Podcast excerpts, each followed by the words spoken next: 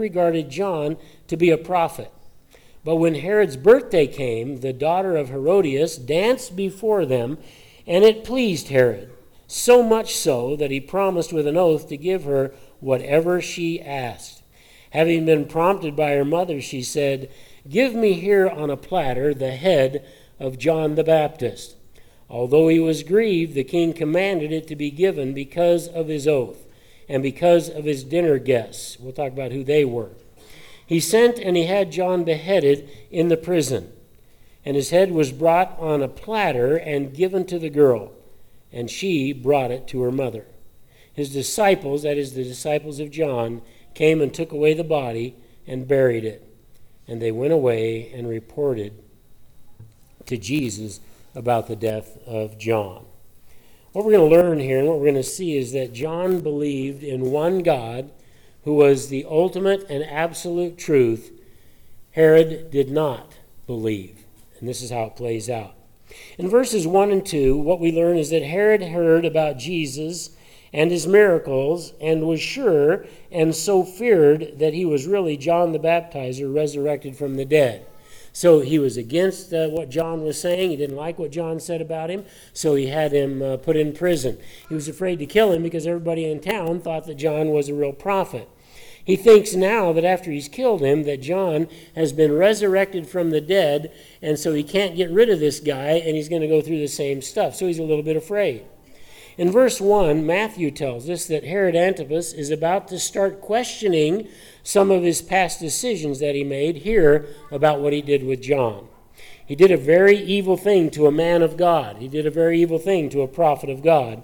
And he did it because he was more concerned about saving face with people than he was in doing what was just and right and championing righteousness. It, comes it came to pass that the king hears about a man named Jesus. And he hears about what Jesus is doing and what he's teaching. It sounds an awful lot like John used to sound. And this disturbs him uh, because the things that he hears about Jesus, his miracles and how he works them, and the people, how they like him, and that he is a man who stands against sin, he is just like John, and perhaps he is John. So he surmises that the man that he murdered, John the Baptizer, has come back from the dead. He is not the originator of this theory. Others have been speculating uh, this case about Jesus, and they came up with that. So I want to uh, just back that up with what Mark says. If you want to look in Mark chapter 6 uh, and verses 14 and 15. Mark 6, 14 and 15 says this. And King Herod, he's talking about Herod Antipas, heard of it, for his name had become well known, and people were saying, John the Baptist has risen from the dead, and that is why these miraculous powers are at work in him, meaning Jesus. But others were saying, he is Elijah. And others were saying, he is a prophet, or he's like one of the prophets. But when Herod heard of it, he kept saying, John, whom I beheaded, had risen. So he's got a lot of guilt about killing John. He's, uh, he's worried about it. He doesn't know what God is doing. He raised this man from the dead and what's going to happen to him.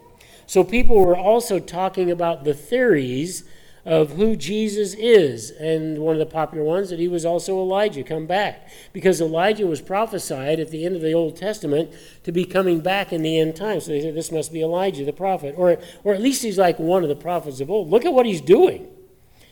Now, the last time we heard about John the Baptizer, uh, he was in prison.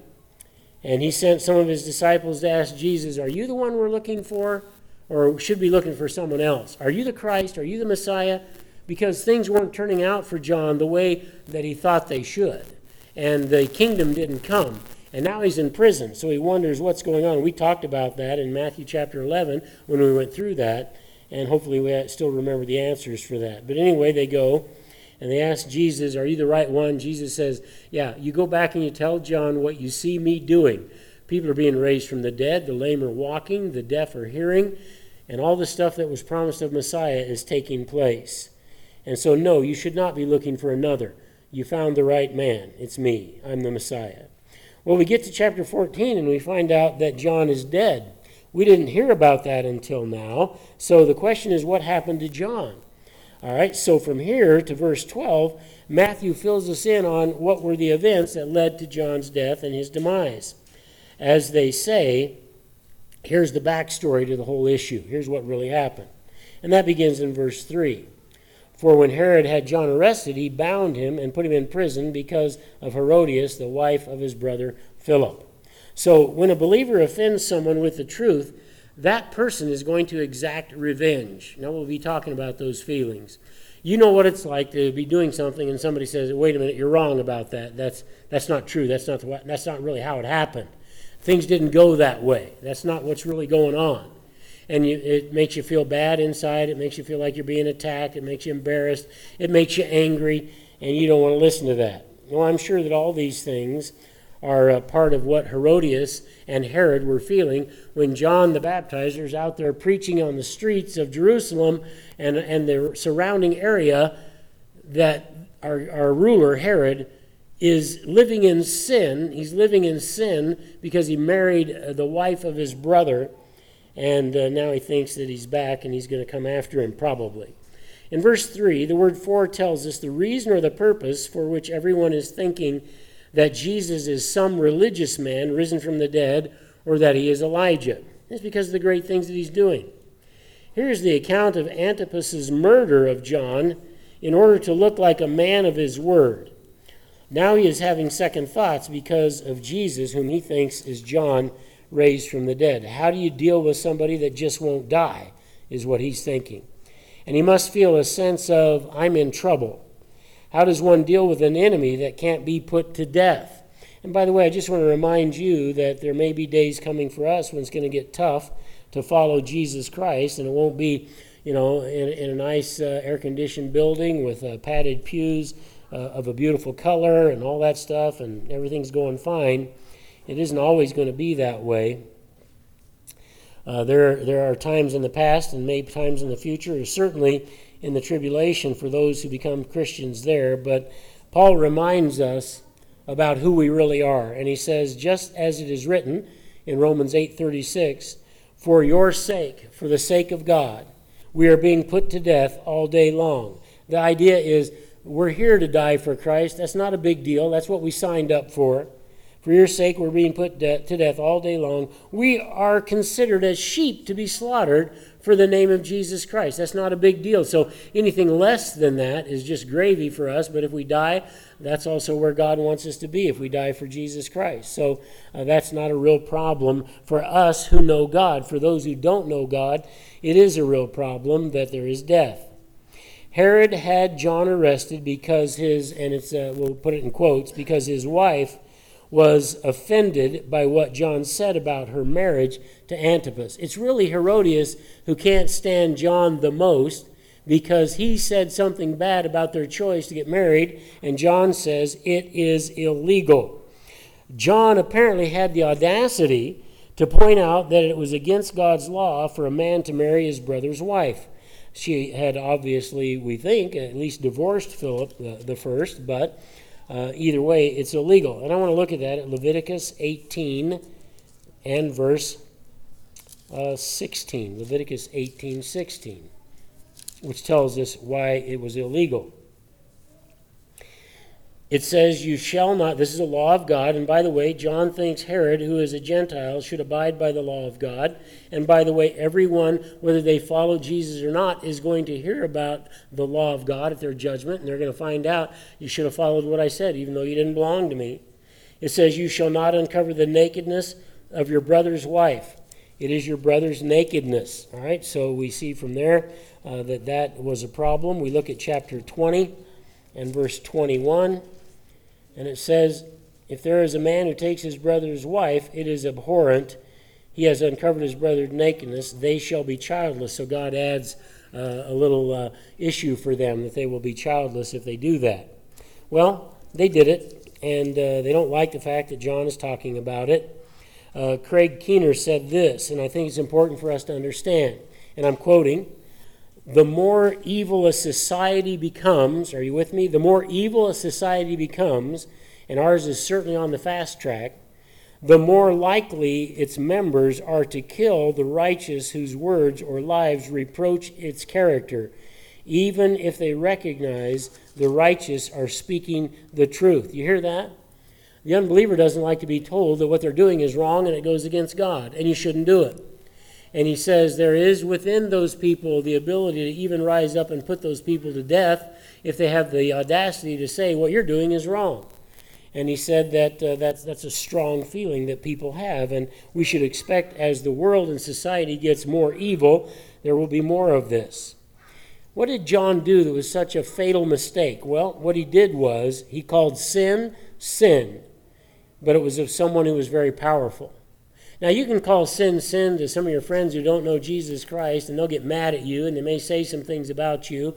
They don't want anything to do with you. Uh, how dare you say that? And the normal response when you say that to somebody says, Oh, yeah, who are you to tell me that I have something wrong with me? Let me tell you a few things about you. You know, you think you're so high and mighty and so good. Uh, you did this, you did this, and you did this. So who are you to say that to me?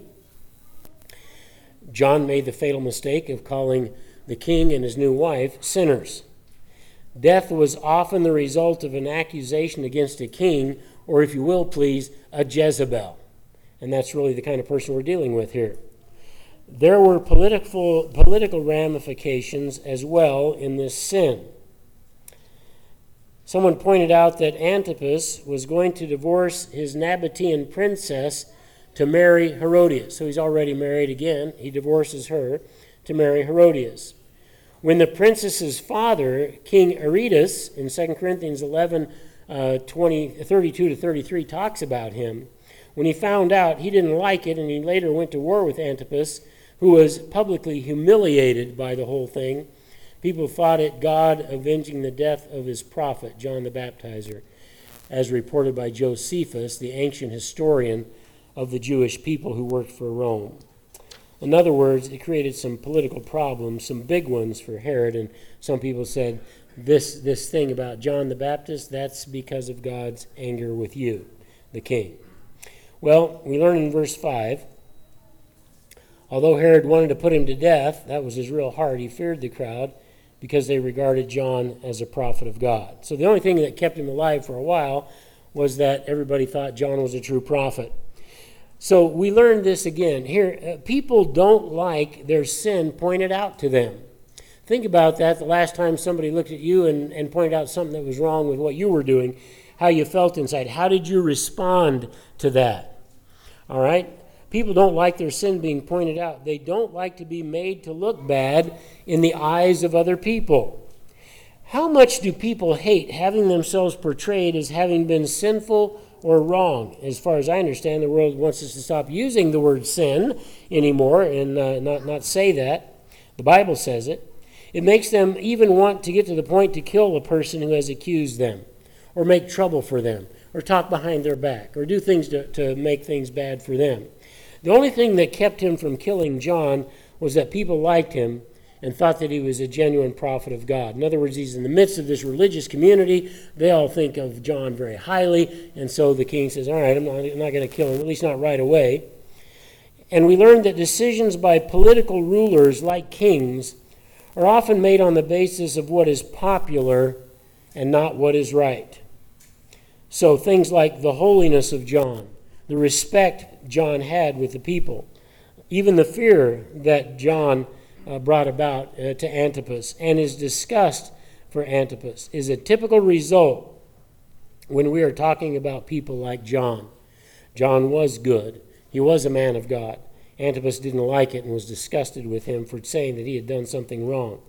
Uh, but those who are committed to God's standard speak God's standard. John did that. John didn't back away. I'm sure John knew that he was going to be in trouble if he started picking on the king and his new wife. And he, he said what he thought the Bible said, and it's exactly what the Bible does say. He said it's illegal for you to do this. He made that public.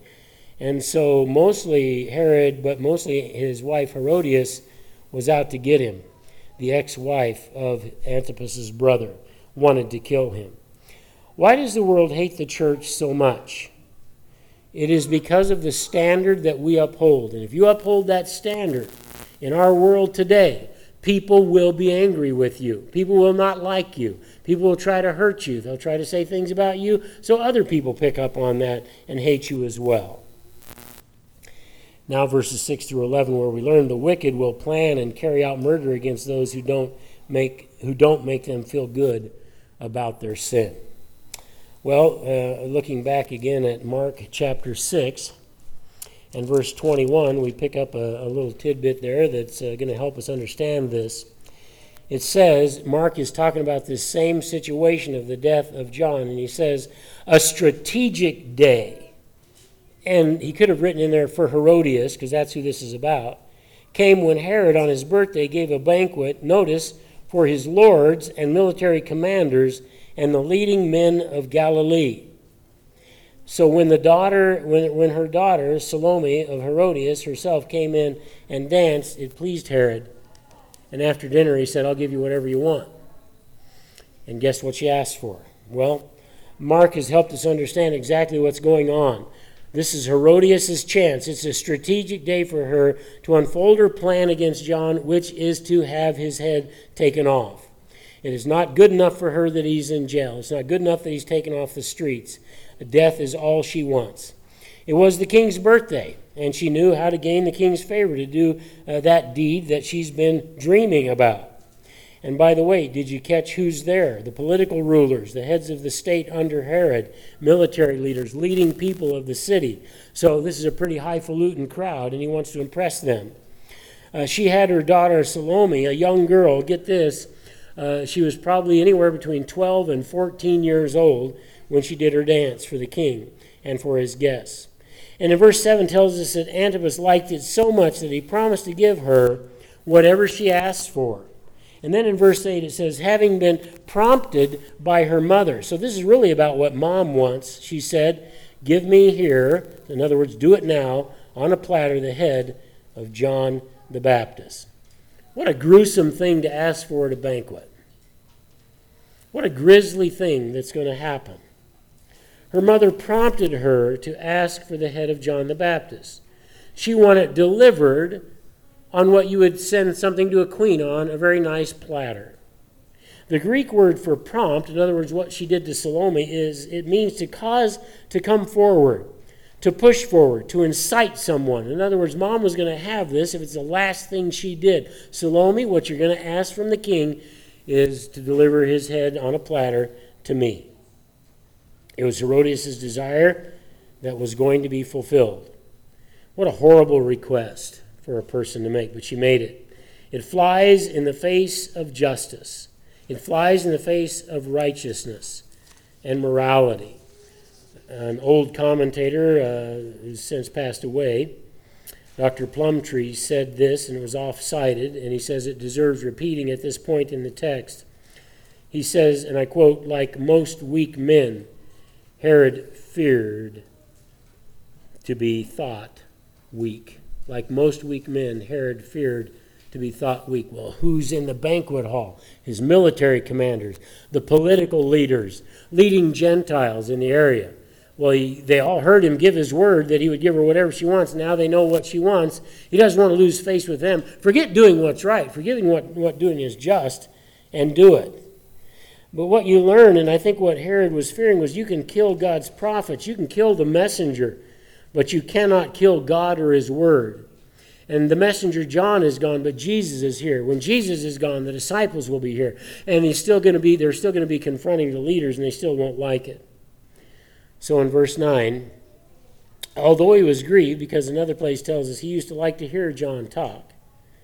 Um, that's in Mark 6:20. But it says, the godless king, though grieved, commanded the immediate murder of the baptizer grieved, mostly because he was afraid of John. He really liked listening to John. And this explains the king, how the king's fear uh, was found out and what it was about back in the beginning of this passage. For all the wrong reasons, the king gave the order. Have you ever made a decision in your life that was not righteous to save face with your friends? Have you ever went along with your friends to do something you knew was wrong but you didn't want to lose face with them. You didn't want them to think bad of you. You do it because they did it, and so we'll all do it. And then you felt terrible afterwards. Well, we should do what is righteous regardless of what the face of our friends are going to look like when they find out. The point is, John feared God. Do we? Do we fear God more than we do this pagan, godless, God hating world? Do we fear God enough, even opposed to a worldly Christian who wants to do things they shouldn't do? Do we fear God enough to say, No, I am not going to do that. I'm going to follow what God wants me to do? Pagans fear being looked down on by their friends and their family. Believers should only fear what God has to think of something. Then, and finally, in verses 10 and 11, or close to finally, John loses his head for upholding the Word of God. Paul said, We're okay with that. Romans 8. Uh, we are considered as sheep to be slaughtered for Jesus Christ. I'm not sure it's something we're looking forward to, but it's not going to stop our relationship with God if they take our life. John loses his head for upholding the Word of God. He just merely said, You're in sin. You should not have your brother's wife. His standards of right and wrong were what he lived by, and it didn't matter what it cost him. How do you respond when someone points out your sin? Do you respond like King David and say, I have sinned against God and God alone, and repent? Or do you look like Antipas and you want to get revenge? You want to make that person hurt for what they said. How dare they call you out on your sin? Herodias snuffed out the life of a man of God, uh, but she could not escape her conscience. That still went on. Neither did she escape the judgment of God when she stood before him after her death. And she finally figured out what the truth really is. Despite the very real threats to his life, John served his master and his master's word to the end. And you and me, we want to be like John, don't we? No matter what it costs us. And then in verse 12, the disciples are allowed to take the body of God's servant and honor John with a decent burial. Probably not his head, but the rest of him. Interesting in this text, in verse 12, the word for body in the Greek text is a word that indicates a corpse, especially one that was killed by violence. This is a violent death. John's disciples went and informed Jesus of the sad events. Jesus is going to uh, remove himself the, from the area for a little while because of it. Herod had rejected and destroyed one of God's prophets. 2 Chronicles 36 16 reminds us that this has been taking place throughout the ages. Men of God, women of God speak for God, and people kill them for what they've done. Herod had good reason to fear God, as all who reject his son have a good reason to fear God. But we can change that fear into friendship by bringing them to faith in Christ, by telling them the truth. And before we go, I want to note that two commentators, Dr. Davies and Dr. Allison, commenting on this passage, agree that this passage should be called the Christological parable. It is really, they say, an illustration of what is going to happen to Christ. So John is a type of Christ. The parallels are evident. Here's just a few. Both are hated by the leaders, both are arrested, both undergo a kangaroo court, both are hated to their deaths, deaths, both are rejected, and both are shown dignity in their burial. Uh, it was prophesied in Isaiah 52 that Jesus would be buried with rich men in his deaths, deaths plural and he was, in the tomb of one of, the, of Israel's rich religious leaders. This is the real reason for the backstory. It isn't just about the gaps of what happened to John. It's about reminding you that John is a type of Christ. And he lived the life that Christ also lived. And they will both pay the price for living the way God wants them to live. We just have to ask ourselves are we willing to pay that price? Here's some applications. Number one, unbelievers will go to great lengths to rid the world of the influence of Jesus. Right now, we learn that some of them are just trying to kick the last bit of dirt in on his grave. They don't understand that he's not even there. I thought a little reminder from Proverbs 17:12 would be helpful. Let a man meet a bear robbed of her cubs rather than a fool in his folly. It is foolishness to act in terms of revenge on a fellow believer who was pointing out something in your life that isn't right and you need to change. It's foolishness to react in anger like a bear robbed of its cubs. Instead, like David, we should fall on our knees and admit our sin and thank God that somebody pointed it out and tried to keep us on the right path. Is that person a sinner? Of course we are. We're all sinners like that. Therefore, it must be done with as much love as uh, we can muster to, to give. And finally, I think the call is uh, that John also teaches us, friends, that we should stay faithful to the Word of God no matter what it costs, which means we have to be dedicated to the truth of the Word of God. And also remember this 1 John 4 4. If you know Jesus Christ as your personal Savior, then this is true of you when John said, You are from God, little children, and have overcome them, meaning the unbelieving world. How did we do that? Well, it says, Because greater is He who is in you, the Spirit of Christ, the Spirit of, of the Holy Spirit. He who is in you is greater than he who is in the world, and that's Satan. He who is in you is greater than he who is in the world. Let's pray, shall we?